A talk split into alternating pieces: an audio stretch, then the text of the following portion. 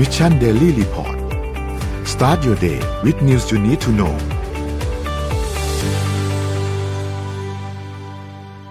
สวัสดีครับวินดีต้อนรับเข้าสู่ Mission Daily Report ประจำวันที่ 2 สิงหาคม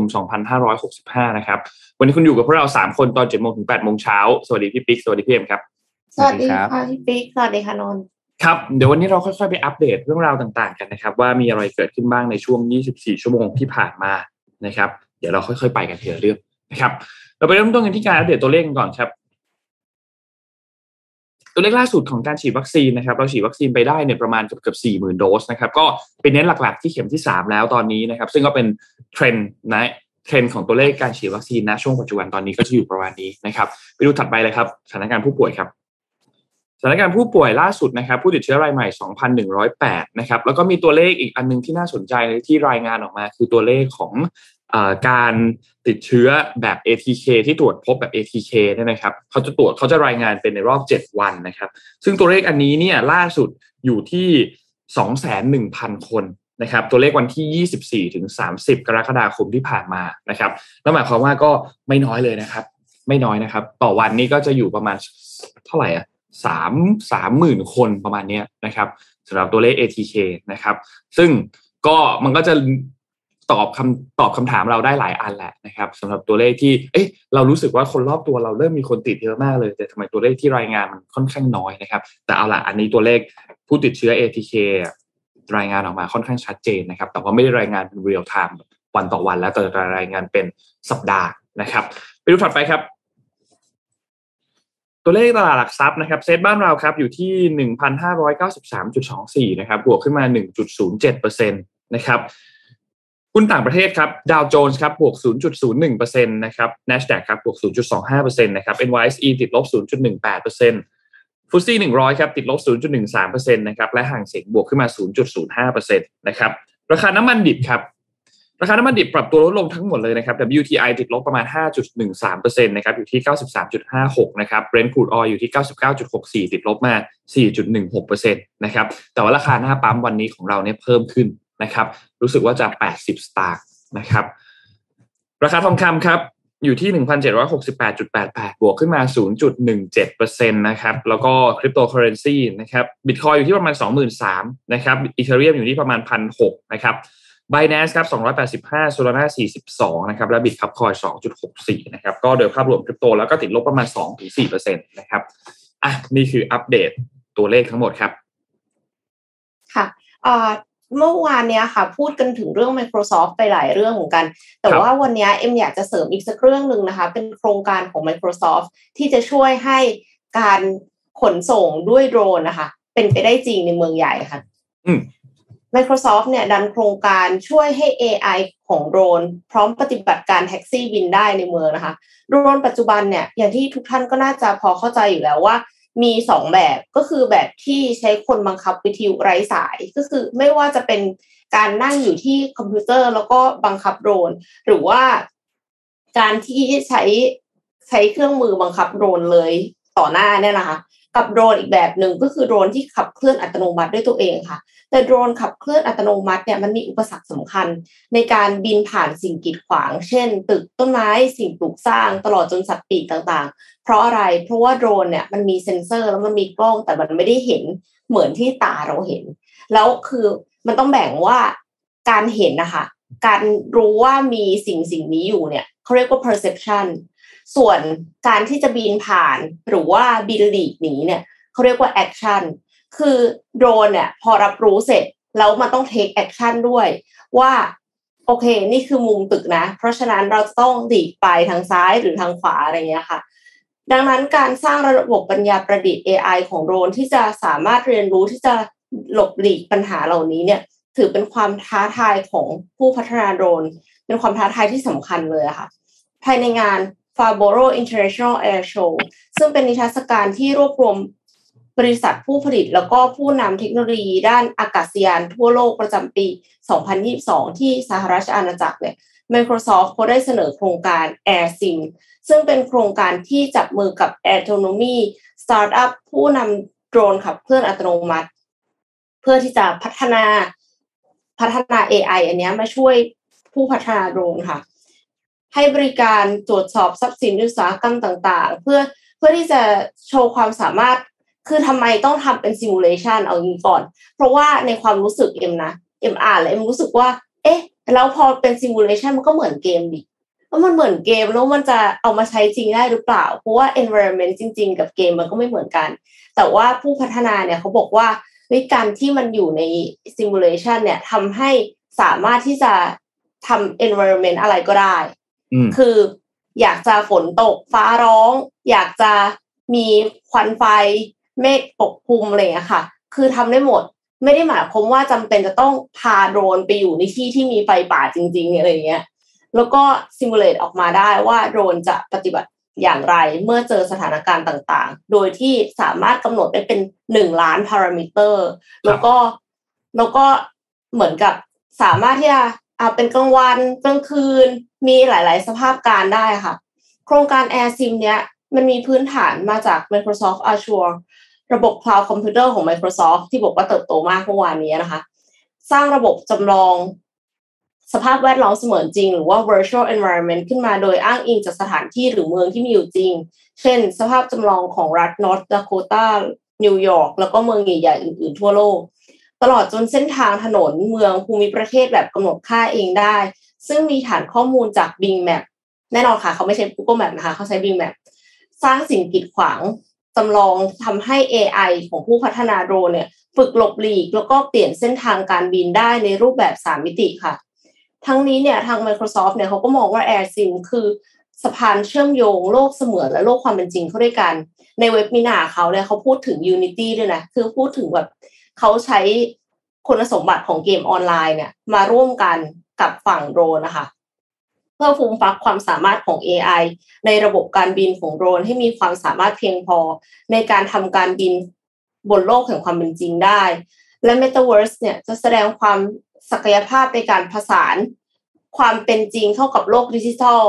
ทำให้บริการที่อาศัยโดรนไร้คนขับ ให้บริการได้อย่างปลอดภัย รวมถึงบริการแท็กซี่บินได้ด้วยเช่นกันค่ะ คืออันนี้มันไม่ได้ใช้เฉพาะสำหรับโดรน มันอาจจะไปใช้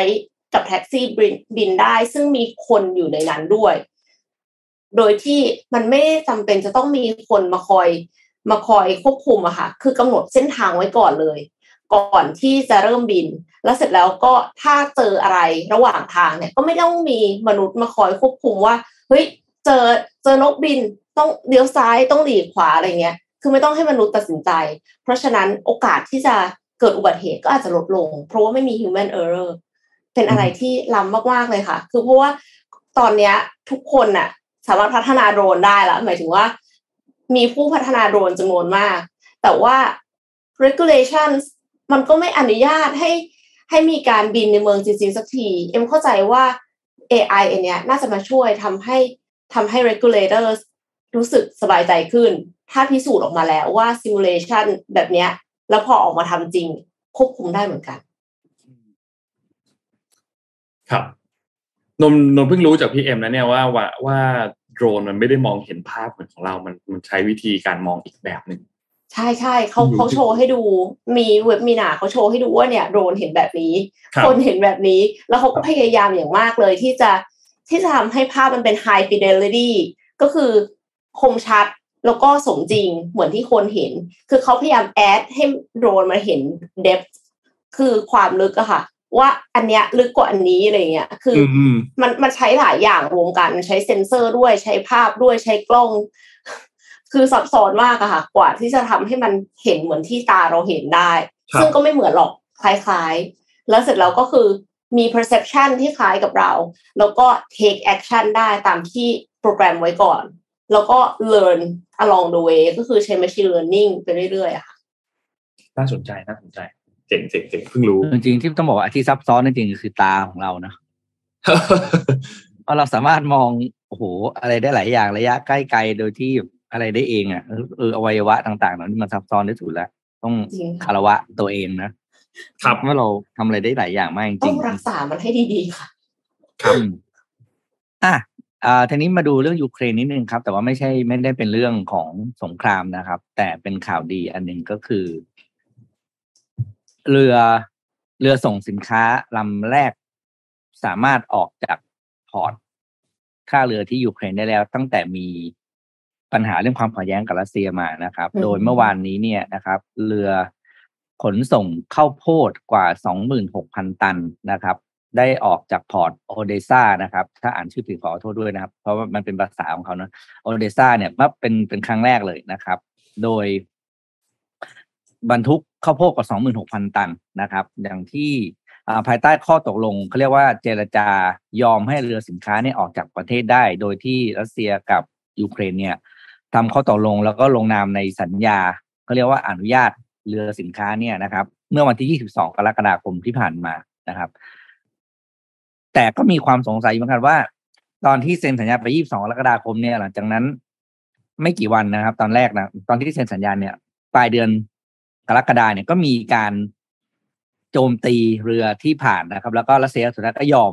ยอมให้เรือสินค้า ลำแรกผ่านออกไปก็คือเมื่อวานนี้เองนะครับ ซึ่งการเจรจาครั้งนี้เนี่ยมันเกิดจากความเกิดจากการผลักดันของ UN นะครับ แล้วก็ตุรกี เพื่อส่งสัญญาณว่าถ้าไม่ถ้าทางรัสเซียไม่ยอมให้เรือสินค้าของทางยูเครนออกเนี่ย มันจะก่อปัญหาเรื่องของอการขาดแคลนอาหารกับ มนุษยชาติอย่างร้ายแรงนะครับ เพราะว่าเราก็อย่างที่เราทราบกันก็คือยูเครนเป็นหนึ่งในประเทศที่เป็นผู้ส่งออกข้าวสาลีข้าวโพดพวก grains ต่างๆ เนี่ยยูเครนเป็นอันดับสองของโลกนะครับ เพราะฉะนั้นเนี่ยถ้า supply มันขาดเนี่ยมันจะส่งผลกระทบอย่างมหาศาล ทีนี้ตัวเลขคาดการณ์ทางตัวเลขทางเศรษฐกิจก็คือ ถ้าหลังจากนี้เนี่ยยูเครนสามารถส่งออก grains ได้ตามที่ตามผลผลิตที่มีนะครับ ซึ่ง มีผลผลิตค้างสต็อกอยู่นะครับ ตอนนี้คือยี่สิบล้านตัน รออยู่คือพร้อมจะส่งออกแล้วนะครับ แต่ว่าออกที่ผ่านมาเนี่ยออกไม่ได้ มูลค่าทางเศรษฐกิจที่ยูเครนจะได้กลับมาก็คือประมาณหนึ่งพันล้าน เหรียญสหรัฐหรือประมาณแปดร้อยยี่สิบล้านยูโรนะครับ ซึ่งทำให้อ่าประเทศก็จะมีรายได้ไปใช้ในการฟื้นฟูประเทศนะครับ ก็เป็นถือว่าเป็นเป็นข่าวดีที่แหมรู้สึก ทำให้ราคาอาหารของโลกเนี่ยจะไม่ร้ายแรงไปกว่านี้นะครับ ที่ผ่านมาเนี่ยยูเครนเองก็มีมีความพยายามในการส่งออกมาแล้วแหละแต่มันไม่ work ก็คือส่งออกทางรถไฟ แล้วก็ไปลงเรือที่แม่น้ำดานูบนะครับแต่ว่ามันค่อนข้างใช้เวลามาก แล้วก็ส่งออกได้น้อยนะครับ ก็เลยตอนนี้คือการที่กลับมาส่งออกทาง port ของตัวเองได้เนี่ย ถือว่าเป็นข่าวดีของโลก ถ้าเกิดเป็นอย่างนี้ได้ต่อเนื่องนะครับคาดว่าราคาอาหารโดยเฉพาะข้าวสาลีแล้วก็กลุ่มเกรนทั้งหลายเนี่ยจะไม่ขยับขึ้นไปกว่านี้แล้ว ก็ถือว่าเป็นเป็น manage เป็น manageable price ละอันนี้ก็จะค่อยๆ ขยับเพิ่มขึ้นไปเรื่อยนะครับค่อยคือคือเงินเฟ้อจะยังไงอะ ขอให้คนมีข้าวกินก็ยังดี คือไม่ใช่ว่าไม่ว่าจะมีเงินขนาดไหน ก็ไม่มีข้าวสาลีกินอยู่ดี เพราะว่าออกมาจากยูเครนไม่ได้อะค่ะ อืม จริงครับ ก็ถือว่าเป็นการเรียกว่านะ ร่วมมือกันของนานาชาตินะ ถ้าแม้รัสเซียยอมจนได้ก็ถือว่าเป็นหนึ่งเรื่องที่เป็นข่าวดีตอนนี้แค่งงตอนที่ตกลงกันแล้ว แต่ก็ยังก็ยังมียังมีอ่าไปไปละเมิดอยู่ แล้วก็สุดท้ายก็ยอมให้ออกมาจนได้ อืมอะเราพามาดูต่อครับ เกี่ยวกับเรื่องของการไปเยือนเอเชียของแนนซี่เพโลซีนะครับ คือ จากข้อมูลที่เราได้รับมาล่าสุดเนี่ยนะครับ เมื่อวานนี้เนี่ยที่นนพูดถึงกันเนี่ยคือแนนซี่เพโลซี่จะมีเขาเรียกว่าเป็นทริปมาเดินทางมาเยือนฝั่งทางด้านของเอเชียนะครับ ซึ่งก็มาหลายประเทศเลยนะครับ มีเกาหลีใต้ มีเอ่อสิงคโปร์นะครับมีประมาณ 5 ประเทศนะครับ ทีนี้ก็อย่างในหนึ่งในนั้นเนี่ยพื้นที่ที่จะไปเยือนเนี่ยยังไม่มีไต้หวัน แต่ว่าเพิ่งมีสื่อมีการรายงานเมื่อคืนนี้นะครับว่าจะ มีการไปเยือนไต้หวันด้วยในวันอังคาร นั่นคือวันนี้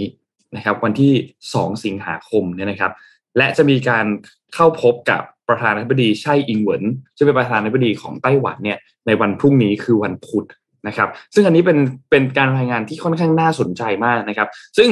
รายงานครั้งนี้เนี่ยมีกำหนดการเยือนไต้หวันด้วยนะครับของประธานสภาผู้แทนราษฎรของสหรัฐหรือว่า Speaker of the House เนี่ยนะครับ ซึ่งได้รับการเปิดเผยโดยสื่อท้องถิ่นของที่ไต้หวันนะครับ ซึ่งตอนนี้ยังไม่ได้มีใครออกมาแสดงความคิดเห็นเรื่องนี้เลยนะครับ ตัวสำนักงานประธานาธิบดีเองที่ไต้หวันก็ยังไม่ได้พูดถึงเรื่องนี้ กระทรวงการต่างประเทศของไต้หวันก็ยังไม่ได้พูดถึงเรื่องนี้นะครับทำให้ กระแสข่าวที่ออกมานะตอนนี้เนี่ยแน่นอนว่าก็สร้างความไม่พอใจให้กับทางฝั่งของรัฐบาลจีน ที่มีการอ้างกรรมสิทธิ์เหนือเกาะไต้หวันแน่นอนอยู่แล้วเนี่ยนะครับ แล้วก็ก่อนหน้านี้เองจีนเนี่ยมีการจัดการเขาเรียกว่าซ้อมรบแบบใช้กระสุนจริงที่บริเวณใกล้เคียงกับ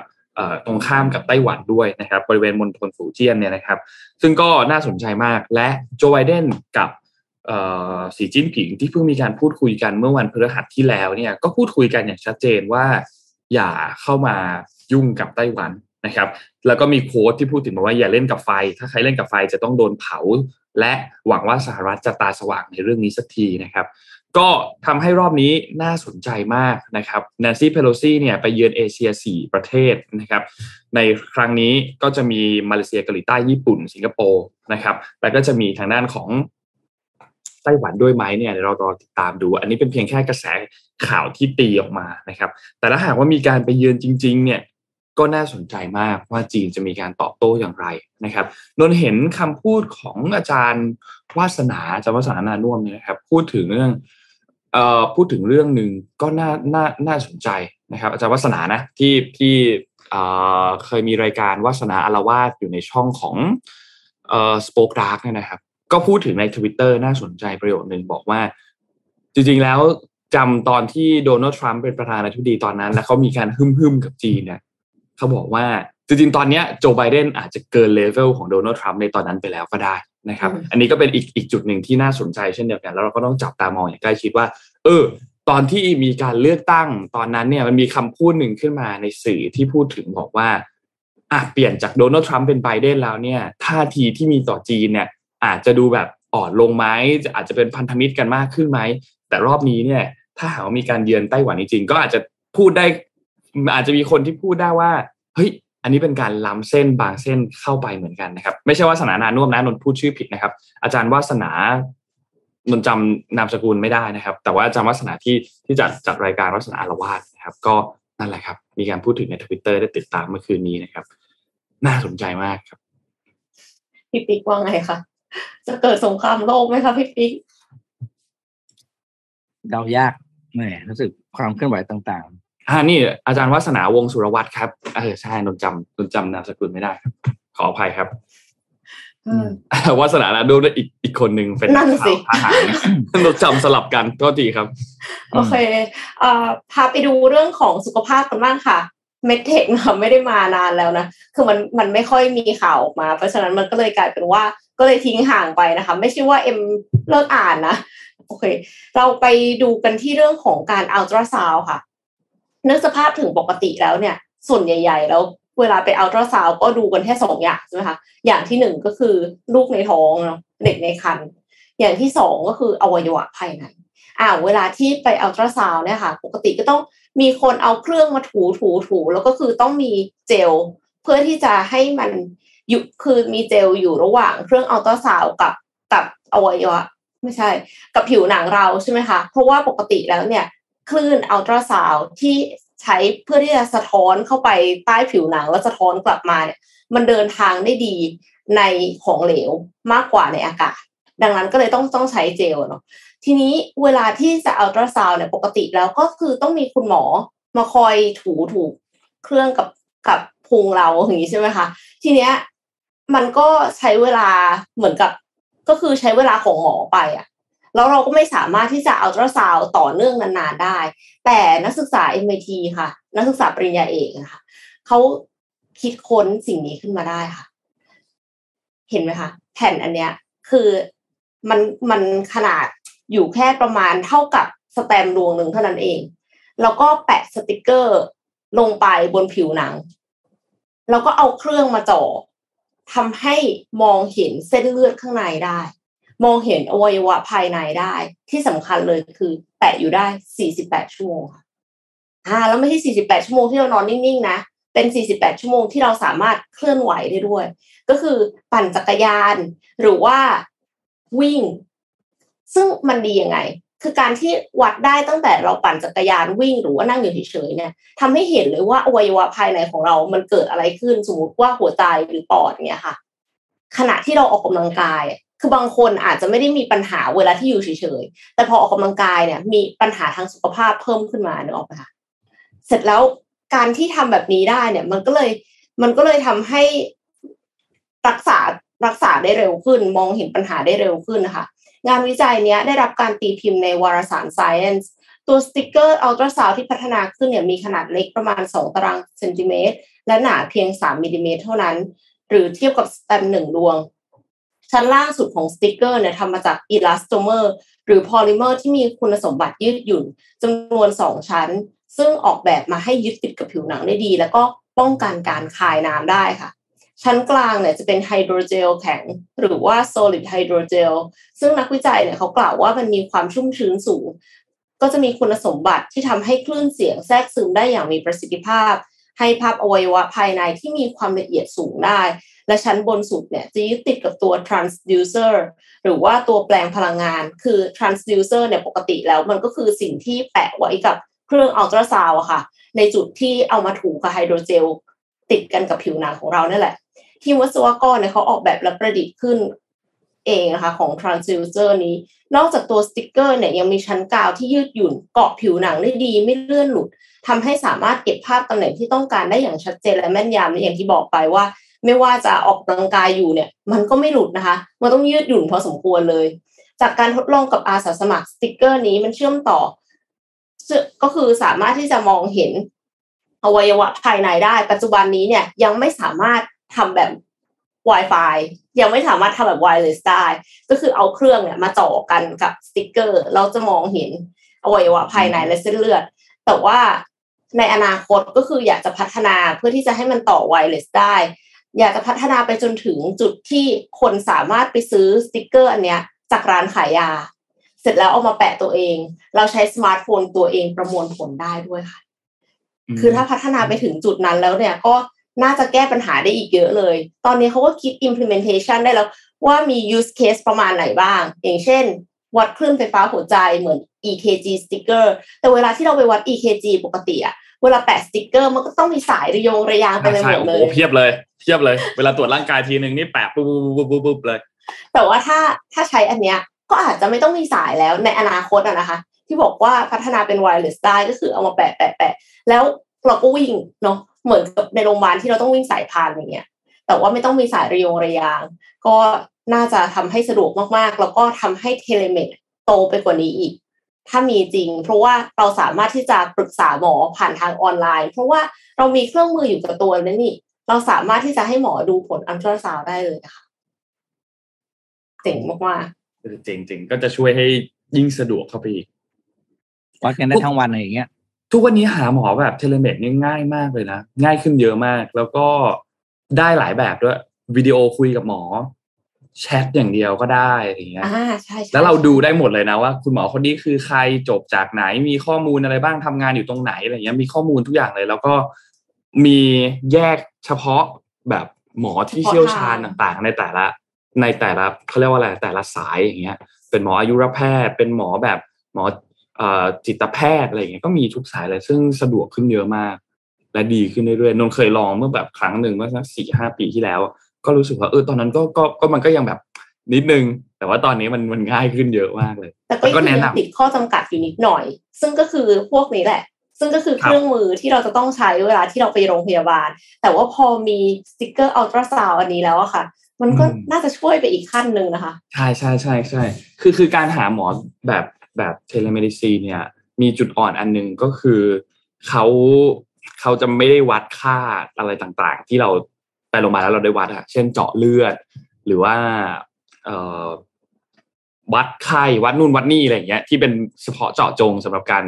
วัดตัวเลขต่างๆ เวลาเราไปหาหมอเนี่ยแต่ว่ามันก็ค่อยๆพัฒนาขึ้นเรื่อยๆเนาะดีดีดีครับชอบครับ อ่าเดี๋ยวพาไปดูที่สหรัฐอเมริกานะครับ สัปดาห์ที่แล้วมีข่าวเรื่องการเทคโอเวอร์เข้าเข้าจะเทคโอเวอร์สายการบินกันอยู่คู่หนึ่งนะครับ ซึ่งเป็นข่าวที่ต้องบอกว่าเออเป็นที่น่าสนใจมาก เพราะว่าประเด็นนี่คือสองสายการบินเนี่ย เป็นต้องเรียกว่าเป็นสองกสองสายการบินที่มีแนวทางการดำเนินงานคนละขั้วแบบชนิดที่ว่าบวกร้อยกับลบร้อยอะนะครับ ก็คือ JetBlue ครับ JetBlue สายการบิน อ่าที่เขามีอะไรนะสายการบินของอเมริกามี head office อยู่ที่นิวยอร์กเนี่ยนะครับ ก็ยื่นข้อเสนอ 3.8 พันล้านเหรียญสหรัฐเพื่อจะเข้าซื้อสายการบินสปิริตทั้งสองทั้งสองซื้อชื่อสายการบินนี้นนกับเอ็มเคยได้ยินไหมเคยได้ยินค่ะ แต่คิดว่า Spirit เป็น low cost ใช่ไหมคะอ่านะครับ คือ JetBlue เนี่ย เป็นสายการบินที่ต้องบอกว่าได้รับรางวัลตลอดเรื่องของความสะดวกสบาย นะครับ แล้วก็หรูหราอะไรอย่างเงี้ยนะแบบ แล้วก็บริการที่เขาเรียกว่า บริการเหสนืวิอตระที่ดับได้จาก JetBlue เนี่ยจะคือจะหนึ่งเลเวลอัพเสมออ่าเช่น สมมติเราซื้อตั๋วอีโคโนมีเก้าอี้จะใหญ่นะ แล้วก็รูมเล็กก็คือช่องว่างตรงช่วงขาก็จะยาวจะไม่ค่อยจะยาวหรือจะใหญ่จะกว้างกว้างกว่าปกตินะครับ แต่ถ้าซื้อ business class ของ JetBlue เนี่ยเก้าอี้จะเป็น flat seat เลยเขาเรียก flat ก็คือเขาเรียกนอนอะ นอนได้เลยนะครับ ซึ่งปกติมันจะมีเฉพาะแบบ first ใช่ไหมอืม นี่ JetBlue ก็จะได้รับ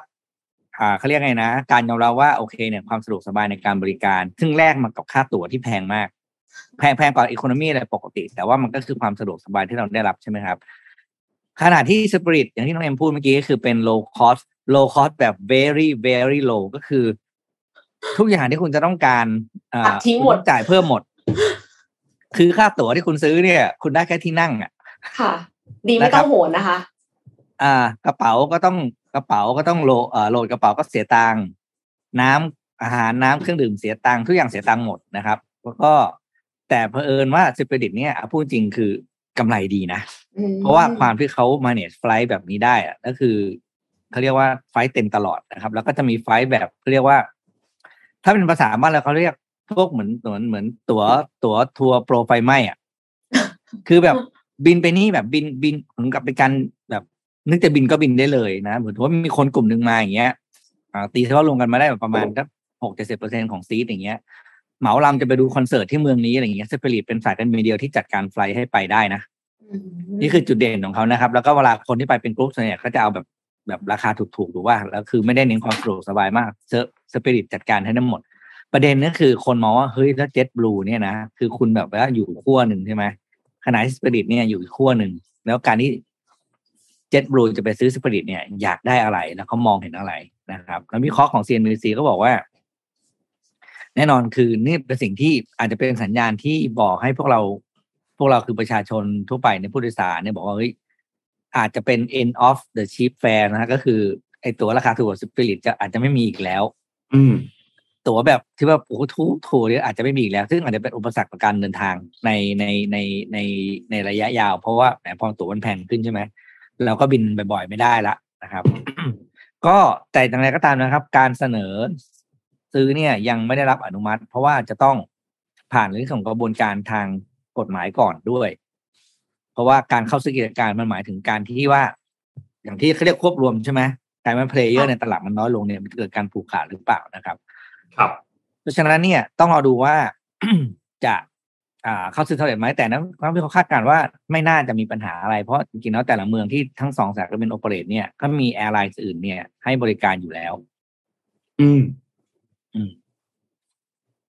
จริง ๆ ก็ยังรู้สึกว่ามันก็ไม่น่าจะผูกขาดขนาดนั้น แต่ว่ากำลังสงสัยเรื่องของ culture คือคือ culture องค์กรเนี่ย มันจะไปด้วยกันได้หรือเปล่า พนักงานจะแตกเป็นสองขั้วไหม เพราะว่าข้างหนึ่งคือแบบ cost effective cost efficient สุดๆ คืออะไรก็ตามนี่คือ อะไรที่นอกเหนือจากที่นั่งที่เล็กที่สุดเท่าที่คนจะนั่งได้ เพื่อที่จะตัดที่หนึ่งไปอีกที่หนึ่งครับกับอีกที่หนึ่งที่อืมบริการเหนือระดับเนี่ย มันจะมันจะไม่ทะเลาะกันเหรอคะพี่ปิ๊กก็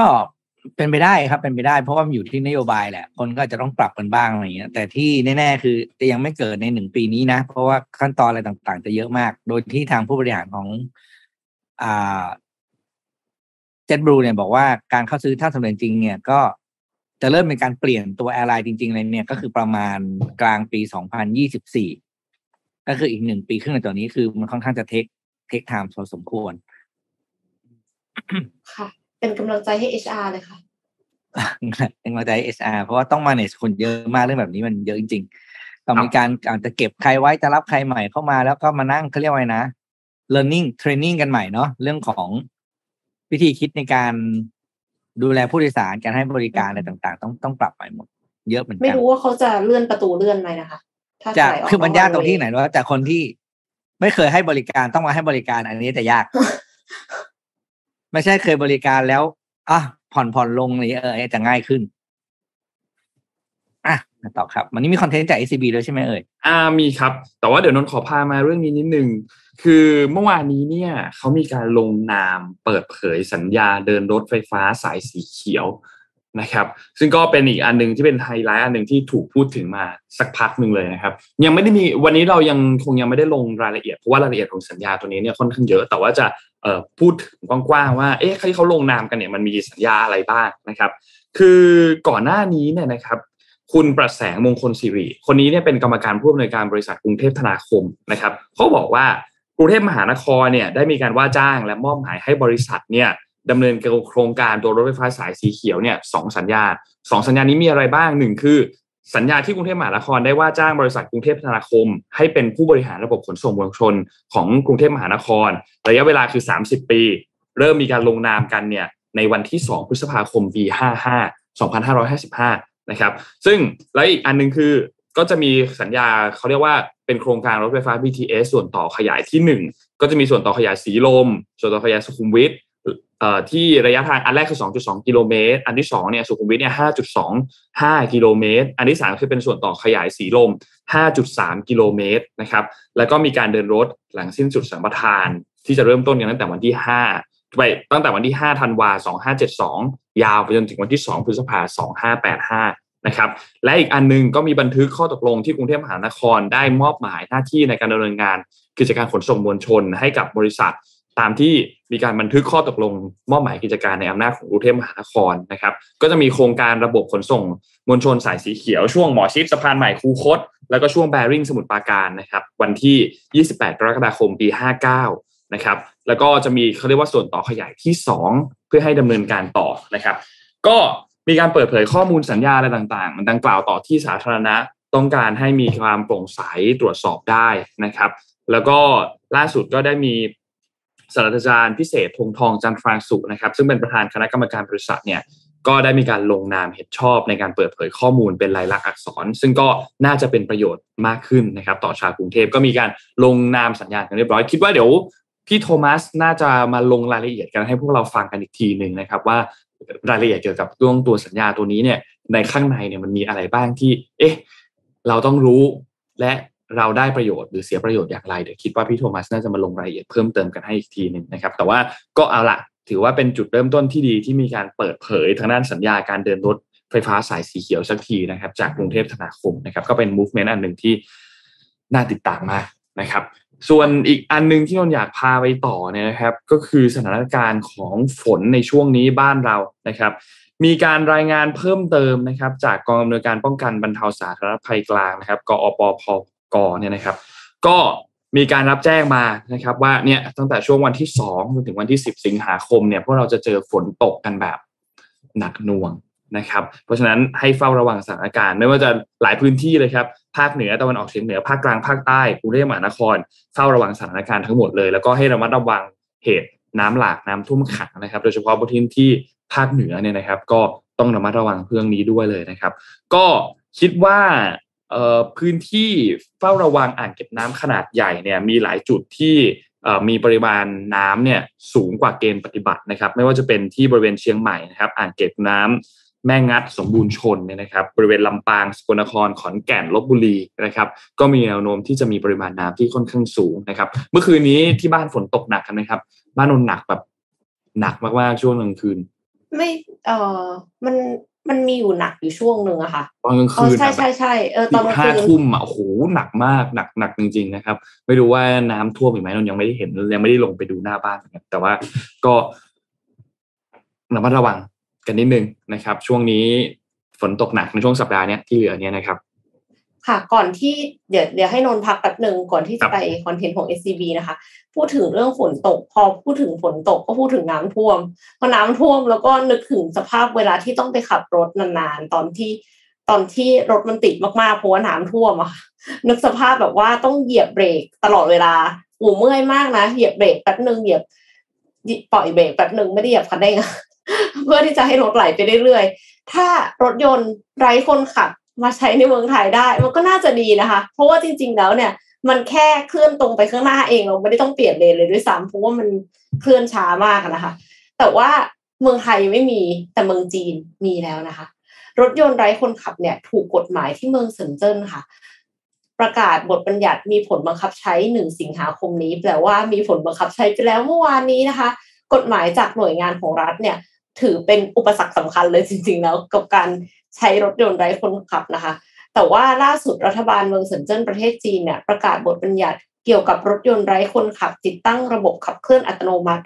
อนุญาตให้สามารถเปิดบริการโรโบแท็กซี่ในตัวเมือง โดยไม่จำเป็นต้องมีคนขับนั่งอยู่หลังพวงมาลัยแล้วค่ะ บริษัทที่เปิดให้บริการโรโบแท็กซี่รถยนต์ไร้คนขับติดตั้งระบบขับเคลื่อนอัตโนมัติเนี่ยจะต้องมีใบอนุญาตผ่านการตรวจสอบ จากหน่วยงานด้านคมนาคม จดทะเบียนรถ กับกระทรวงมั่นคงความมั่นคงสาธารณะ โดยมีการเก็บค่าบริการในอัตราที่กฎหมายกำหนดสำหรับรูปแบบของการขับเคลื่อนอัตโนมัติเนี่ยจะแบ่งออกเป็น 3 ระดับค่ะ ประกอบด้วยระดับที่ 1 การขับขี่อัตโนมัติแบบมีเงื่อนไข รถยนต์สามารถขับเคลื่อนได้แบบอัตโนมัติแต่ยังคงมีข้อจำกัดบางอย่าง ระดับที่ 2 คือ การขับขี่อัตโนมัติแบบขั้นสูง รถยนต์สามารถขับเคลื่อนอัตโนมัติได้ทุกรูปแบบ โดยที่ทั้งระดับ1และระดับ2ยังต้องมีคนนั่งอยู่นะคะ หากเกิดข้อผิดพลาดของระบบเนี่ย พนักงานขับรถยนต์ที่เป็นมนุษย์จะต้องเข้าทำการแก้ไขสถานการณ์ ให้เข้าสู่ความปลอดภัยค่ะ ระดับที่3คือรถยนต์สามารถขับเคลื่อนได้เองอัตโนมัติเต็มรูปแบบ โดยไม่จำเป็นต้องมีมนุษย์เข้าควบคุม หรือแก้ไขสถานการณ์ใด ๆ ค่ะ รายละเอียดของกฎหมายบางส่วนเนี่ยระบุว่า ในบริการโรโบแท็กซี่รถยนต์ไร้คนขับติดตั้งระบบขับเคลื่อนอัตโนมัติเนี่ย ถ้าหากเกิดอุบัติเหตุที่มีคนนั่งอยู่หลังพวงมาลัย พนักงานขับรถคนนั้นที่นั่งอยู่หลังพวงมาลัยเนี่ย จะมีความผิดตามกฎหมาย แต่ถ้าไม่มีคนที่จะต้องรับผิดชอบตามกฎหมายก็คือบริษัทผู้ให้บริการค่ะ อันนี้ก็นับว่าเป็นความเคลื่อนไหวที่สำคัญจากประเทศจีนที่กำลังพัฒนารูปแบบ robot taxi อย่างรวดเร็วนะคะ คือก็สอดคล้องกันกับการที่มีself-driving car มีมี EV company ในเมืองจีนเยอะมากๆเลยนะคะ หลายร้อยบริษัท เช่นเดียวกับบริษัทเช่นเดียวกับเมืองชั้นนำอื่นๆ เช่นซานฟรานซิสโกสหรัฐอเมริกาที่มีการอนุญาตให้ใช้รถยนต์ไร้คนขับแล้วเหมือนกันค่ะ ถ้ามีในเมืองไทยนี่ไม่ไหว ไม่ไม่รู้ว่าจะไหวกับมอเตอร์ไซค์สวนเลนไหมคะ น่าจะยากหน่อยฮะ อ่านนพามาพูดถึงเรื่องนี้นิดนึงครับ วันนี้เนี่ยมีเอ่อ press release นะครับ อยากจะมาช่วยกันประชาสัมพันธ์นิดหนึ่งนะครับ คือการท่องเที่ยวเนี่ยกับเศรษฐกิจเนี่ยเป็นเรื่องที่ผูกกันเนาะสำหรับบ้านเราโดยเฉพาะบ้านเราเนี่ยนะครับ เป็นเรื่องเป็นตัวขับเคลื่อนเศรษฐกิจที่สำคัญมากๆนะครับ ช่วงโควิดรายได้ก็หายไปเยอะพอสมควรเกี่ยวกับเรื่องของการท่องเที่ยวนะครับ แต่ว่าก็มีมาตรการภาครัฐที่ออกมาช่วยเหลือการท่องเที่ยวประมาณหนึ่งเนาะเราเที่ยวด้วยกันต่างๆ คนละครึ่งนะครับ ก็ ประชาชนเองบางในช่วงเวลาหนึ่งก็มีการประหยัดเงินกันไว้นะเพราะว่าสถานการณ์ตอนนั้นก็ยังไม่แน่นอน แล้วก็ไม่รู้ว่าจะเกิดอะไรขึ้นนะครับ แต่ว่าตอนนี้สถานการณ์ต่างๆ เริ่มกลับมาดีขึ้นแล้วนะครับ ทางการท่องเที่ยวแห่งประเทศไทยหรือว่าทททเนี่ยนะครับเขาก็ตั้งเป้ารายได้จากการท่องเที่ยวปีนี้เนี่ยอยู่ที่ประมาณ 6 5 6 0 0 0 ล้านบาทนะครับ ซึ่งทางภาคเอกชนเอง ก็มีบริษัท Purple Ventures จำกัดนะครับ เป็นผู้ให้พัฒนาและให้บริการแพลตฟอร์มตัวแอปพลิเคชัน Robinhood นะครับ ก็เขาก็มีการจับมือร่วมกันกับทททนะครับ จัดทำกิจกรรมอันหนึ่งขึ้นมาเป็นกิจกรรม Good Deals ซึ่งส่วนของก็จะผ่านทางส่วนของตัว Robinhood Travel นะครับภายใต้โครงการกระตุ้นการท่องเที่ยวเชียงใหม่ Booster Shot นะครับเริ่มต้นกันตั้งแต่วันที่ 1 สิงหาคือเมื่อวานนี้นะครับไปจนถึงวันที่ 15 กันยายนนะครับในปีนี้ 2565 นะครับก็มีการจัดกิจกรรมส่งเสริมการตลาดร่วมกับผู้ประกอบการในพื้นที่ มีการมอบส่วนลดค่าโรงแรม ค่าที่พักค่าอาหาร แล้วก็ฟรีค่าจัดส่งด้วยนะครับสำหรับใครที่สั่งอาหารผ่านทางโรบินฮูดเนี่ยนะครับก็มีโครงการที่เข้ามา เป็นอยู่ในร่วมในโครงการครั้งนี้นะครับ ก็มีเงื่อนไขของโครงการเพื่อที่จะให้กระตุ้นการท่องเที่ยวแล้วก็อัตราการเข้าพักในช่วงปลายปีนี้ ก็จะสร้างเงินหมุนเวียนมากกว่า 40 ล้านบาทนะครับ ซึ่งก็สถานการณ์ตอนนี้เนี่ยนะครับจากสถานการณ์เผยแพร่ระบาดของโควิดเนี่ยมันเริ่มมีแนวโน้มที่ดีขึ้นภาครัฐผ่อนคลายมาตรการกันมากขึ้นเขาก็เลยเห็นช่องทางการท่องเที่ยวในการกระตุ้นการท่องเที่ยว เพื่อเร่งให้ฟื้นฟูตลาดการท่องเที่ยวให้มากขึ้นในปี 65 นะครับให้รายได้กลับมาเนี่ยอย่างน้อยเนี่ยก็ ไม่ต่ำกว่า 50%ของปี62 พูดง่ายก็คือก่อนโควิดตอนนั้นเนี่ยนะครับ แล้วก็เพิ่มอัตราการเข้าพักแรมเนี่ยไม่น้อยกว่าปี ไม่น้อยกว่า 55%นะครับเพื่อให้เกิดการกระจายตัวของนักท่องเที่ยวคุณภาพในพื้นที่มากขึ้นนะครับ ซึ่งก็มีการตั้งเป้าแหละนะครับ ว่าในปีนี้เป้าหมายเนี่ยก็อยู่ที่ 160 ล้านคนครั้งนะครับ สร้างรายได้อยู่ที่ 656,000 ล้านบาท นะครับการร่วมมือกันครั้งนี้ก็ค่อนข้างน่าสนใจครับ เพราะว่าเป็นการร่วมมือกันที่เริ่มต้นกันที่เชียงใหม่นะเชียงใหม่ Booster Shot นะครับเป็นโครงการกระตุ้นกระตุ้นตลาดท่องเที่ยวในเชียงใหม่นะครับซึ่งก็เป็นจังหวัดหลักในเวลาเราไปท่องเที่ยวภาคเหนือกันด้วยนะครับ ก็คิดว่าน่าจะมีนัยสำคัญต่อภาพรวมการท่องเที่ยวไทยด้วย นะครับ ก็เป็นการตอกย้ำพันธกิจอันหนึ่งของโรบินฮูดนะครับที่ต้องการสร้างโมเดลธุรกิจเพื่อสังคม แล้วก็สานต่อความมุ่งมั่นในการช่วยเหลือผู้ประกอบการด้านการท่องเที่ยวของไทยนะครับก็มีการร่วมมือกันระหว่างโรบินฮูดกับทททนะครับ ซึ่งก็จะมีเขาเรียกว่าโปรโมชั่นส่วนลดจัดเต็มกันเนี่ยหลายรูปแบบเลยหลัก ๆเขามี 3 รูปแบบ คือจองโรงแรมที่ร่วมแคมเปญในราคาเพียง1บาท มีโค้ดส่วนลดโรงแรมสูงถึง 1,000 บาท แล้วก็มีส่วนลดโรงแรมชั้นนำ5ดาวลดสูงสุดเนี่ยคือ 70%และมีสิทธิ์โค้ดส่วนลดค่าอาหารไปด้วยฟรีถ้าจะส่งสูงสุดถึง 20 ครั้งนะครับ ก็จะมีการช่วยเหลือนะครับ โดยโครงการเนี่ยอย่างที่นนบอกนะครับ ก็หลักๆแล้วเนี่ยก็จะมีนั่นแหละ 3 ข้ออย่างที่นนพูดถึงเมื่อกี้นะครับ เพราะฉะนั้นถ้าใครที่มีแผนที่จะเดินทางไปเชียงใหม่รอบนี้เนี่ย ก็อย่าลืมจองที่พักผ่านทาง Robinhood Travel นะครับ ไม่ได้ยากเลยครับ เข้าแอปโรบินฮูดเหมือนที่เวลาท่านเข้าไปสั่งอาหารนั่นแหละ แต่พอเข้าไปปุ๊บเนี่ยมันจะมีให้เลือกเลยครับ มีสี่เหลี่ยมให้เลือกหลายกรอบเลย จะสั่งอาหารจะจองที่พักเนี่ยสามารถที่จะกดเข้าไปได้เลยนะครับก็มีส่วนลดมากมายแล้วเราเราก็ได้ช่วยทางด้านพ่อค้าแม่ค้าผู้ประกอบการรายเล็กรายน้อยด้วยนะครับ ก็ขอบคุณข้อมูลดีๆจากโรบินฮูดครับดูคุ้มมากเลยค่ะประเด็นเจ็บเลย ใครยังไม่ใครที่เล็งไปเที่ยวเชียงใหม่อยู่ อะไรนะคะพี่ปิ๊ก ไม่โรงแรมจองอะไรห้องพักในบาทเดียวใช่ไหมใช่ครับมีโปรโมชั่นครับอืมใช่ลองเข้าลองเข้าไปดูรายละเอียดเพิ่มเติมกันได้ครับที่บ้านกดต้องไปดูในแอป Robinhood Travel ได้เลย อ่า เดี๋ยวพาไปดูเมื่อวานซีเอ็นมีบทความมันหนึ่งครับ อันนี้มันไม่ใช่ข่าวนะ แต่ว่าเป็นบทความที่เห็นแล้วก็ อยากเอามาเล่าให้ฟังครับ เพราะว่ามันใกล้ตัวเราเหมือนกันนะ ใกล้ตัวแบบ เออ มันไม่ได้ทางตรงแต่มันใกล้ตัวเอางี้ดีกว่า ก็คือเรื่องของ สิ่งที่เราเรียกว่าเป็น e-waste ครับ ก็คือขยะอิเล็กทรอนิกส์อืมค่ะนะครับเมื่อวานเนี่ย CNN มีบทความมาหนึ่งมาเล่าให้ฟังว่าตอนนี้เนี่ยปัญหาอีกปัญหาหนึ่งที่โลกกำลังเจออยู่ แล้วก็เป็นปัญหาที่เกิดจากความเหลื่อมแค่คำว่าความความเหลื่อมล้ำของของประเทศนะครับ ก็คือเรื่อง e-waste หรือขยะอิเล็กทรอนิกส์นั่นเอง ข้อมูลจาก UN เนี่ยล่าสุดเนี่ยเปิดเผยว่าปัจจุบันนี้เนี่ยอ่า ไม่ปัจจุบันในปี 2019 นะครับ โลกมีขยะอิเล็กทรอนิกส์เป็นปริมาณมากถึง 53.6 ล้านเมตริกตันนะครับ เยอะไหมก็ไม่รู้จะเยอะเยอะมากเออถ้ามาเยอะมากแล้วกันนะครับ ไม่รู้จะเทียบกับอะไรเลยนะคะเออไม่รู้จะเทียบกับอะไรจริงๆนะครับ และแต่มีเพียงแค่ 17.4เปอร์เซ็นของจำนวนดังกล่าวเนี่ย ที่ได้รับการนำมาใช้มารีไซเคิลใหม่อย่างต้องตามกระบวนการ ส่วนที่เหลือเนี่ย ถูกส่งไปยังประเทศยากจนทั้งหลาย เพื่อเขาเรียกว่าไงนะ ขายขายขายพื้นที่จัดเก็บขยะครับ ประเทศเหล่านั้นไม่มีไรายได้ใช่ไหมก็ขายที่ของตัวเองเนี่ยเพื่อให้ประเทศพัฒนาแล้วเนี่ย ส่งขยะอิเล็กทรอนิกส์เนี่ย ไปฝังกลบที่นั่นนะครับ ทีนี้ประเด็นก็คือตรงนี้แหละครับ ก็คือ ประเทศเหล่านั้นเนี่ย ที่มีขยะไปฝังกลบเนี่ยอย่างเขายกตัวอย่างคืออินเดียเป็นหนึ่งในประเทศที่ที่ถูก ที่มีการส่งขยะอิเล็กทรอนิกส์เข้าไปมากที่สุดนะครับพวกในบรรดาประเทศยากจนเหล่านั้นเนี่ยนะครับ มีเด็กๆมากกว่า 18 ล้านคนนะครับ เป็นเด็กที่ต้องจัดว่าในกลุ่มเรียกว่า actively engaged ก็คือ มีความต้องใช้ชีวิตใกล้ชิดกับขยะอิเล็กทรอนิกส์เหล่านี้นะครับ ซึ่งแน่นอนว่ามันจะส่งผลอันตรายกับสุขภาพของคนเหล่านี้เมื่อโตขึ้นมา เพราะว่าขยะขยะอิเล็กทรอนิกส์เนี่ย สามารถก่อให้เกิดปัญหาสุขภาพหลายอย่าง นะครับไม่ว่าจะเป็นระบบทางเดินหายใจนะครับ เรื่องของปอดเรื่องของโครนิกเดซิสหลาย ๆ อย่างอย่างเช่นมะเร็งนะครับ หรือว่าโรคเกี่ยวกับหลอดเลือด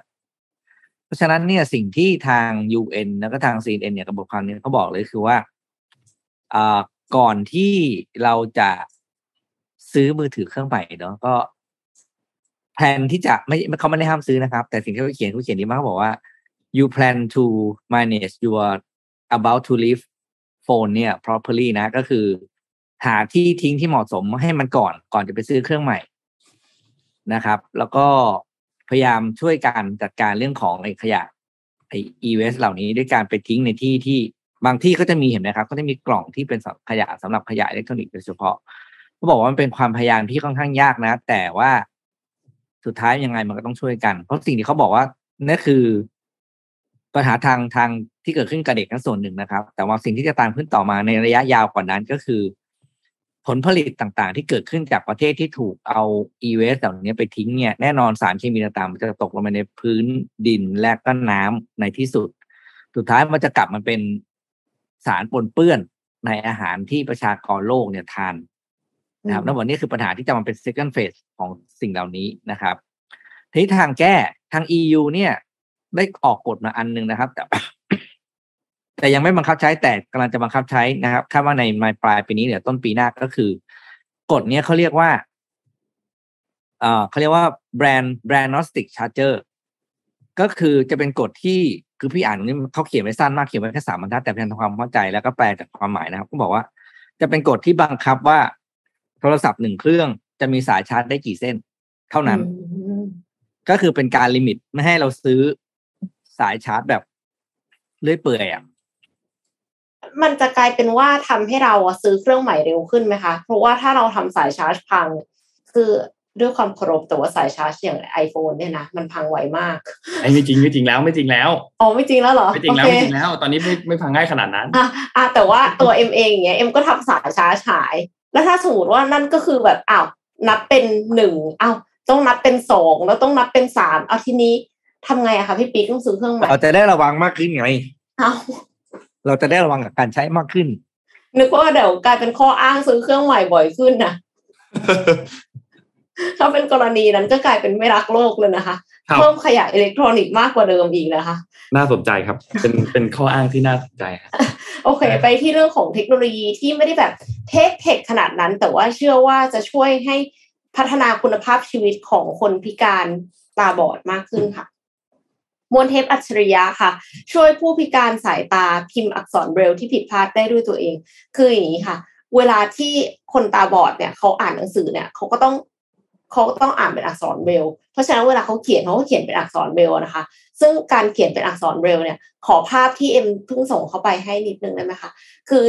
ด้วยความที่ก็ไม่ได้ไม่ได้แบบทำงานกับคนตาบอดหรือว่าครับทำ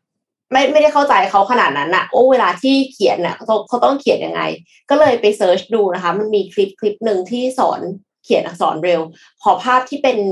ตารางสีเขียวๆค่ะ อ่าใช่ คือเขามีเครื่องมือเนี้ย แล้วก็ข้างใต้เนี่ยจะมีเป็นรูรูรูเนี่ยคือเป็นรูกลมๆที่ออกมาแล้วมันจะดูออกมาเป็นอักษรเบรลอะค่ะนึกออกไหมคะ แล้วก็ข้างบนเป็นสี่เหลี่ยมเป็นช่องๆแล้วก็ใส่กระดาษกระดาษ A4 ที่มีความหนา คือต้องหนาประมาณหนึ่งเข้าไป ปิดไปปั๊บแล้วเขาก็เอาเหมือนเหมือนเข็มอะแต่ว่าทู่กว่านั้นนะคะครับเจาะลงไปเจาะเจาะเจาะเจาะแล้วมันก็จะมีรูขึ้นมาเป็นอักษรเบรลขอภาพถัดไปค่ะ พอเอากระดาษออกมาค่ะ มันก็จะเป็นนูนนูนๆไม่แน่ใจว่ามองเห็นหรือเปล่ามันนูนนูนๆเป็นอักษรเบรลขึ้นมาอย่างเงี้ยแต่ว่าปัญหาก็คือการทำแบบนี้อะเวลาทำผิดเขียนผิดทำไงคะก็คือจบกันไปค่ะ เหมือนเหมือนเขียนด้วยปากกาแล้วไม่มีลิควิดอะดังนั้นมวลเทปอัจฉริยะเนี่ย ของทีมงานออกแบบมหาวิทยาลัยเจ้อเจียงประเทศจีนเนี่ย ก็มาช่วยให้เหมือนเป็นเทปเวลาที่ลบคำผิดอะค่ะ เวลาที่เราเขียนเขียนปากกาผิดอะนึกออกไหมว่ามันจะมีลิควิดแบบที่เป็นน้ำกับเป็นเทปอะค่ะ อันนี้คือคล้ายๆแบบเทปทำให้ทำให้ผู้พิการทางสายตาเนี่ย สามารถที่จะ แก้ไขคำผิดได้หลังจากที่เขียนหรือว่าพิมพ์นะคะได้รับรางวัลชนะเลิศจากการประกวด Golden Pin Design Award โดยสำนักงานการออกแบบและวิจัยไต้หวันค่ะไต้หวัน Design Research Institute หรือ TDRI มอบให้กับนักออกแบบ ทีมงานออกแบบเทปมวลอัจฉริยะ เพื่อที่จะช่วยให้ผู้พิการทางสายตาพิมพ์อักษรเบรลค่ะ ด้วยประสิทธิภาพที่ยอดเยี่ยมแล้วก็สามารถใช้งานได้ง่าย ผู้พิการตาบอดเนี่ยเขาสามารถ นำไปสวมเห็นไหมคะ สวมเข้ากับนิ้วได้เลย แล้วก็พอผิดพลาดเนี่ยก็คือถูกับไปกับกระดาษ มันก็สามารถที่จะลบอักษรเรลที่พิมพ์ผิดได้ด้วยตัวเอง ก็ถือว่าเป็นทำให้สะดวกขึ้นอะมันคิดว่าคนตาบอดก็อาจจะอยากเขียนมากขึ้น ถ้ามันมีลิควิดถ้ามันลบได้ ถ้ารู้สึกว่าการเขียนที่ผิดแล้ว มันแก้ไขได้ค่ะ ก็คิดว่าเป็นสิ่งที่ เป็น inspiration ที่เอ็มอยากจะเอามาเล่าให้ทุกท่านฟังครับเออน่าสนใจครับเราพามาดูต่อครับ เกี่ยวกับเรื่องของที่จีนครับ ที่จีนตอนนี้เนี่ยมีเอ่อวิกฤตอสังหาริมทรัพย์ใช่ไหมครับเอเวอร์แกรนนี่ก็ยังคงอยู่อย่างยาวนานนะครับ คือล่าสุดเนี่ยนะครับไชน่าเอเวอร์แกรนนะครับได้ ต้งยังไม่จบนะวิกฤตการเงินรอบนี้ยังไม่จบเนี่ยเพราะว่าบริษัทในเครือเนี่ยถูกสั่งให้จ่ายเงิน 1.08 พันล้านดอลลาร์ให้กับผู้ค้ำประกันนะครับ เพราะว่าไม่สามารถปฏิบัติตามเงื่อนไขการชำระนี้เงื่อนไขของตัวภาระนี้ครั้งนี้ได้นะครับ ซึ่งก็คาดว่าน่าจะต้องมีการหาขายหุ้นแบงค์ที่ถือหุ้นอยู่เนี่ย 1.3 พันล้านหุ้นเนี่ยเพื่อนำเงินมาจ่ายคืนหนี้นะครับ ทีนี้ประสบ เขาเรียกว่าปัญหาวิกฤตการเงินในครั้งนี้ของ China a w a y Grant เนี่ยต้องบอกว่าเจอหนักมากนะครับเพราะว่ามีคำสั่งให้จ่ายเงินเนี่ยเพียบเลย 7.3 พันล้านหยวนหรือว่า 1.08 พันล้านดอลลาร์นะครับแล้วก็ตอนนี้ก็ไม่ไม่สามารถที่จะปฏิบัติตามเงื่อนไขการชำระหนี้ในครั้งนี้ได้ เมื่อวันศุกร์ที่ผ่านมาวันที่ 30 กรกฎาคมเนี่ยตอนนั้นเนี่ย China a w a y Grant มีการเขาเรียกว่าประกาศแผนอันนึงออกมา มีการปรับโครงสร้างหนี้ต่างประเทศ แล้วก็ระบุว่าการขายหุ้นในประเทศ การขายธุรกิจธุรกิจยานยนต์ไฟฟ้าอสังหาริมทรัพย์เนี่ย ก็มีการจะทำก็มีการจะขายธุรกิจเหล่านี้นะครับ แต่ก็ยังมีคนวิพากษ์วิจารณ์ว่าไอ้ที่เขาประกาศแผนออกมาเนี่ย รายละเอียดมันยังแบบน้อยมาก ยังไม่ค่อยมีดีเทลรายละเอียดเป็นรูปธรรมเนี่ยยังน้อยมากนะครับ แล้วก็ไม่ได้ให้รายละเอียดเพียงพอเกี่ยวกับวิธีการที่จะจัดการโครงสร้างหนี้สินที่มีจำนวนมหาศาลมากเนี่ยคุณจะจัดการยังไง ก็ยังไม่ได้ให้รายละเอียดอย่างชัดเจนนะครับ คือต้องบอกว่า Evergrande เนี่ยเป็นผู้พัฒนาอสังหาริมทรัพย์ที่มียอดขายสูงที่สุดในจีน นะครับ แต่ว่าจะภาระหนี้ของเขาสามแสนล้านดอลลาร์ตอนนี้เนี่ยนะครับแล้วเป็นหนี้ต่างประเทศประมาณสองหมื่นล้านดอลลาร์เนี่ยคิดเป็นหกจุดหกเปอร์เซ็นเนี่ยก็ไม่น้อยนะครับคิดว่าต้องใช้เวลาอีกหลายเดือนเลยแหละกว่าจะดิ้นรนหลุดจากบ่วงอันนี้ได้นะครับและที่สำคัญก็คือภาคอสังหาริมทรัพย์ของจีนเนี่ยคิดเป็นประมาณหนึ่งในสามของ GDP ในประเทศนะครับนั่นหมายความว่าถ้ามีวิกฤตอสังหาขึ้นมาครั้งหนึ่งเนี่ยมันจะเป็นแรงกดดันทางการเงินแบบใหญ่หลวงมากๆ ต่อจีนนะครับเพราะฉะนั้นอันนี้เป็นจุดหนึ่งที่สำคัญมากๆ และอีกอันนึงที่เชื่อมกันเลยบลูมเบิร์กมีการทำรายงานอันนึงออกมานะครับเขาบอกว่าวิกฤตอสังหาริมทรัพย์ครั้งนี้ของจีนเนี่ยอาจจะทำให้เสถียรภาพทางการเงินของจีนเนี่ยยิ่งแย่ลงนะครับ เรื่องแรกตั้งแต่ช่วงเดือนมีนาคมที่ผ่านมาเนี่ยนะครับ มูลค่าสังหาริมทรัพย์เนี่ยมูลค่าของมันอยู่ที่ 39 ล้านล้านหยวน นะครับ ซึ่งมันจะแบ่งเป็น 3 ส่วนนะครับ ส่วนหนึ่ง13 ล้านหยวนเนี่ยก็เป็นส่วนที่ปล่อยให้กับบริษัทผู้พัฒนานะครับ แล้วก็เป็นสินเชื่อภาคสังหา ซึ่งก็เป็นส่วนสำคัญมากๆของการปล่อยสินเชื่อในจีนนะครับ ก็มีหลายธนาคารเลยนะครับที่มีสินเชื่อจำนองบ้านเนี่ยอยู่ที่ประมาณ 34%ซึ่งต้องบอกว่า 34%เนี่ยมันสูงกว่าเกณฑ์ที่กำหนดไว้ เขากำหนดเกณฑ์ไว้อยู่ที่ 32.5%นะครับซึ่งถ้าทางการผิดมีการเขาเรียกว่าผิดนัดชำระหนี้เกิดขึ้นอีกเนี่ยนะครับ ก็จะยิ่งกระทบต่อสินเชื่อจำนองบ้านเนี่ย7%และสร้างความเสียหายมากขึ้นอีกนะครับ ซึ่งก็อาจจะต้องมีการบริหารจัดการกันพอสมควรเลย แล้วก็เกิดหนี้เสียของธนาคารพาณิชย์ที่มีแนวโน้มว่า ตอนนี้ก็จะเพิ่มขึ้นอีก ในช่วงสิ้นเดือนมีนาคมที่ผ่านมาตัวเลขที่ออกมาเนี่ยหนี้เสียเนี่ยขึ้นไปแตะอยู่ที่ประมาณ 2.9 ล้านล้านหยวน นะครับ ซึ่งคาดการหนี้สินต่อ GDP ของจีนตอนในปีนี้เนี่ยเขาคาดการณ์เอาไว้น่าจะสูงขึ้นมากขึ้นไปอีกนะครับ จากก่อนหน้านี้อยู่ที่ประมาณ 270%เนี่ย ก็น่าจะสูงขึ้นไปกว่านี้อีกนะครับ ก็ต้องบอกว่าภาคอสังหาตอนนี้ของจีนเนี่ยน่าเป็นห่วงมากการลงทุนอสังหาน่าเป็นห่วงมาก และมันกระทบต่อทางฝั่งของภาคธนาคารทางฝั่งของภาคการเงินเนี่ยค่อนข้างเยอะนะครับ ก็ รอติดตามดูครับว่าปัญหาเรื่องของอสังหาที่จีนจะมีทางออกอย่างไร แล้วจะแก้ไขปัญหานี้เนี่ยได้ในระยะเวลากี่เดือนนะครับ ซึ่งคาดว่า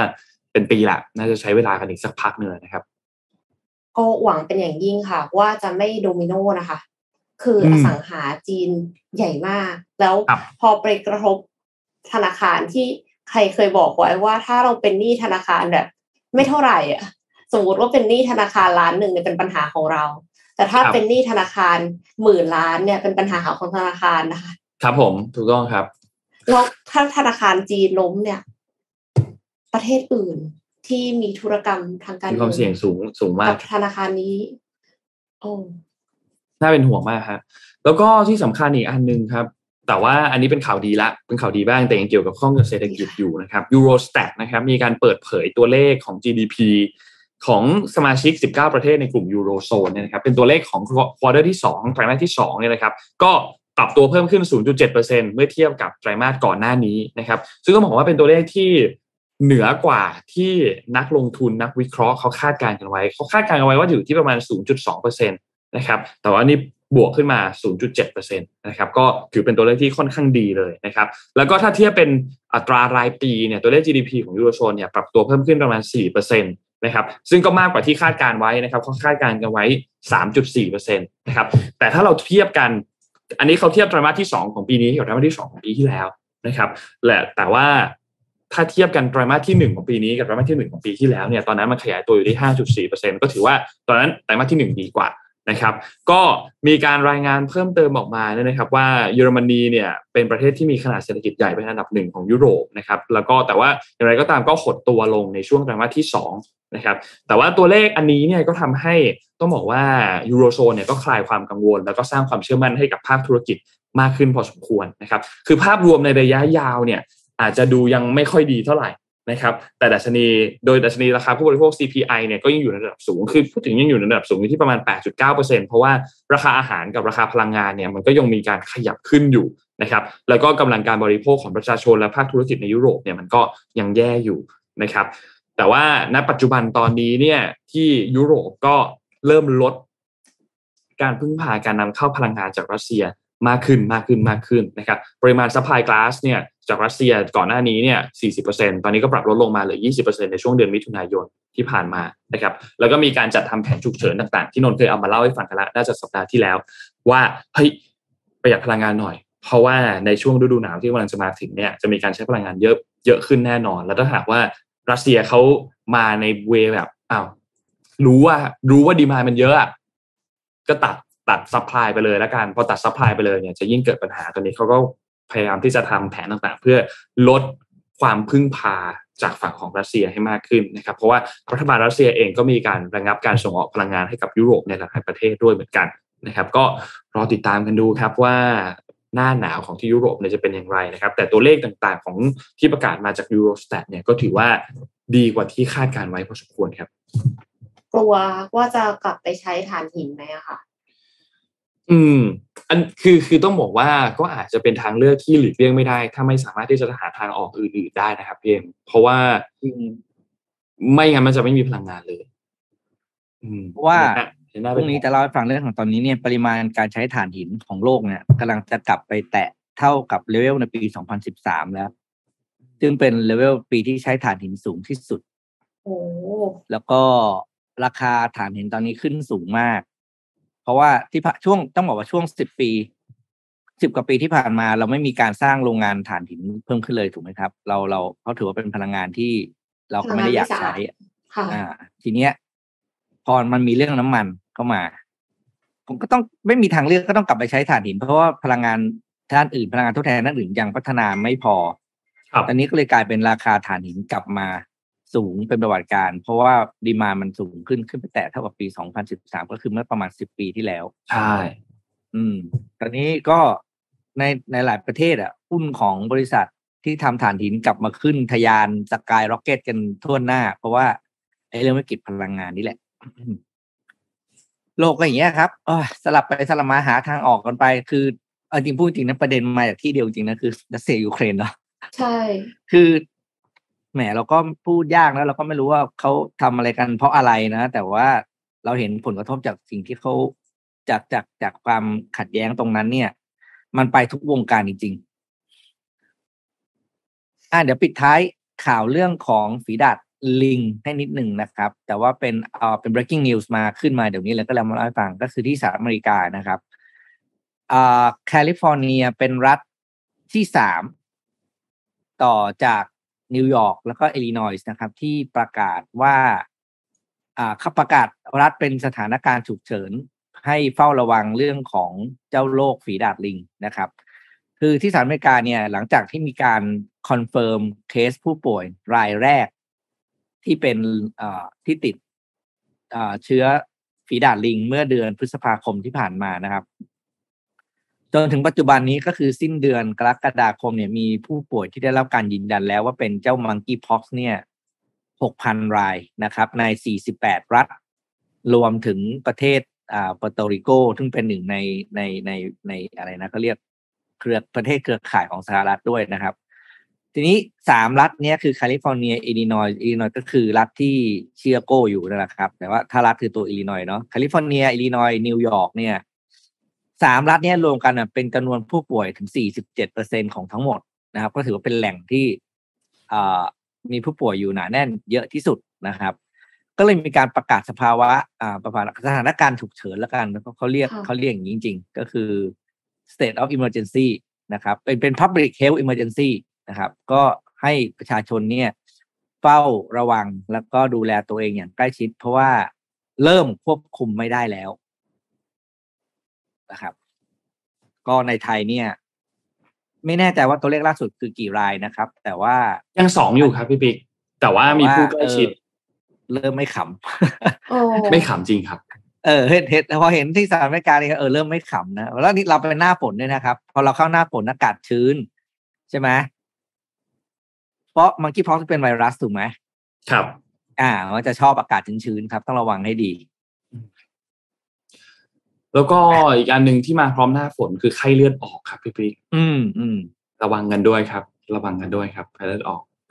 ช่วงนี้นี่น่าเป็นห่วงหลายโรคครับโควิดเองก็ตัวเลขก็ค่อนข้างสูงนะ ADK ก็เยอะช่วงนี้แม้ว่า RT-PCR จะไม่เยอะมากแต่ ADK นี่เฉลี่ยแล้วเนี่ยที่เขารายงานมาเมื่อของช่วงวันที่ 24ถึง30เนี่ยก็วันละสามหมื่นนะครับ ประมาณนะ ประมาณวันละสามหมื่นนะครับอะนนมีข่าวปิดท้ายกันให้ครับ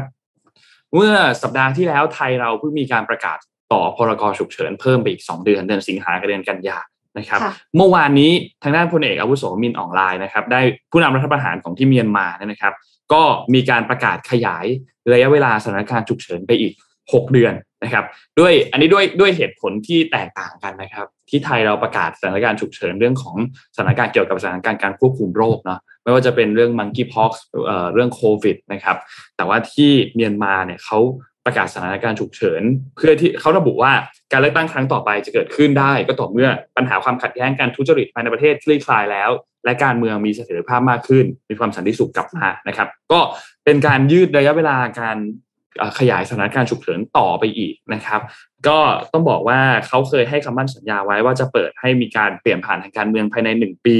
นับตั้งแต่มีการยึดอำนาจไปนะครับ แต่ว่าสุดท้ายแล้วก็ก็ยัง นะครับยังไม่เกิดขึ้นนะครับเรื่องนี้นะครับพลเอกวุฒิมินออนไลน์นะครับได้มีการเสนอต่อสภาความมั่นคง ให้ลงมติสนับสนุนให้เขาดำรงตำแหน่งผู้นำของประเทศต่อไปอีกอย่างน้อยเนี่ยก็คือ 6 เดือนนะครับ ซึ่งที่ประชุมเองที่ประชุมสภาก็มีมติเอกฉันนะครับ เห็นชอบข้อเสนอดังกล่าวต่อไปนะครับ เพราะฉะนั้นก็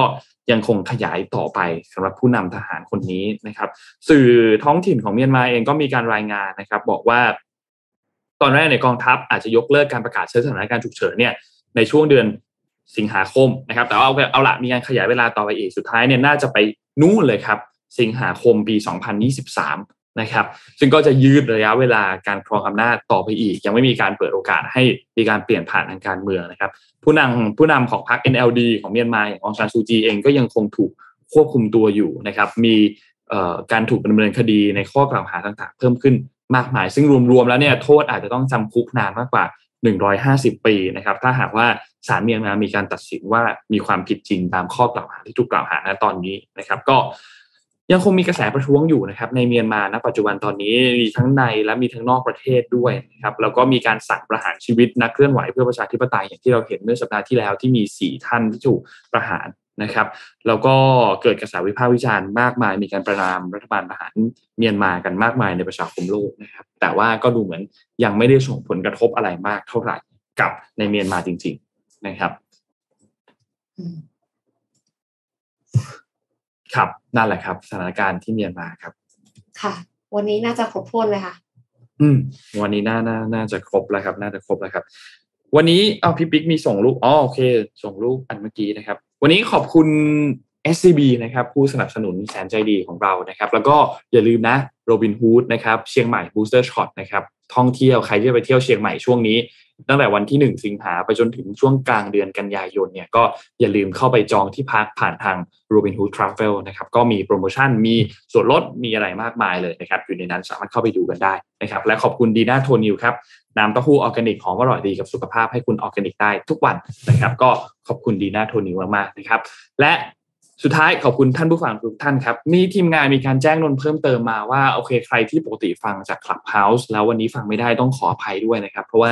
ตัวเครื่องมือของทีมงานเนี่ยมีปัญหาเล็กน้อยนะครับ แต่ว่าพรุ่งนี้คิดว่าน่าจะกลับมาฟังกันได้นะครับ ทีมงานจะรีบแก้ไขปัญหากันนะครับ แล้วก็มีข่าวดีคือเราจะมีการเพิ่มช่องทางเพิ่มเติมด้วย ปกติตอนนี้เรามี Facebook มี YouTube แล้วก็มี Clubhouse ใช่ไหมครับ แต่ว่าเดี๋ยวจะมีช่องทางอีกอันหนึ่งคือ TikTok ที่ยังไม่รู้ว่าจะมาเมื่อไหร่นะ แต่ว่าทีมงานกำลัง work on หลังบ้านกันอยู่นะครับ เพื่อที่จะไปโผล่ใน TikTok เพิ่มเติมกันขึ้นมาอีกหนึ่งช่องทางนะครับ ก็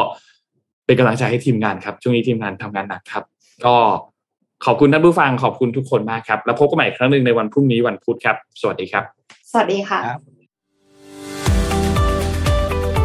Mission Daily Report start your day with news you need to know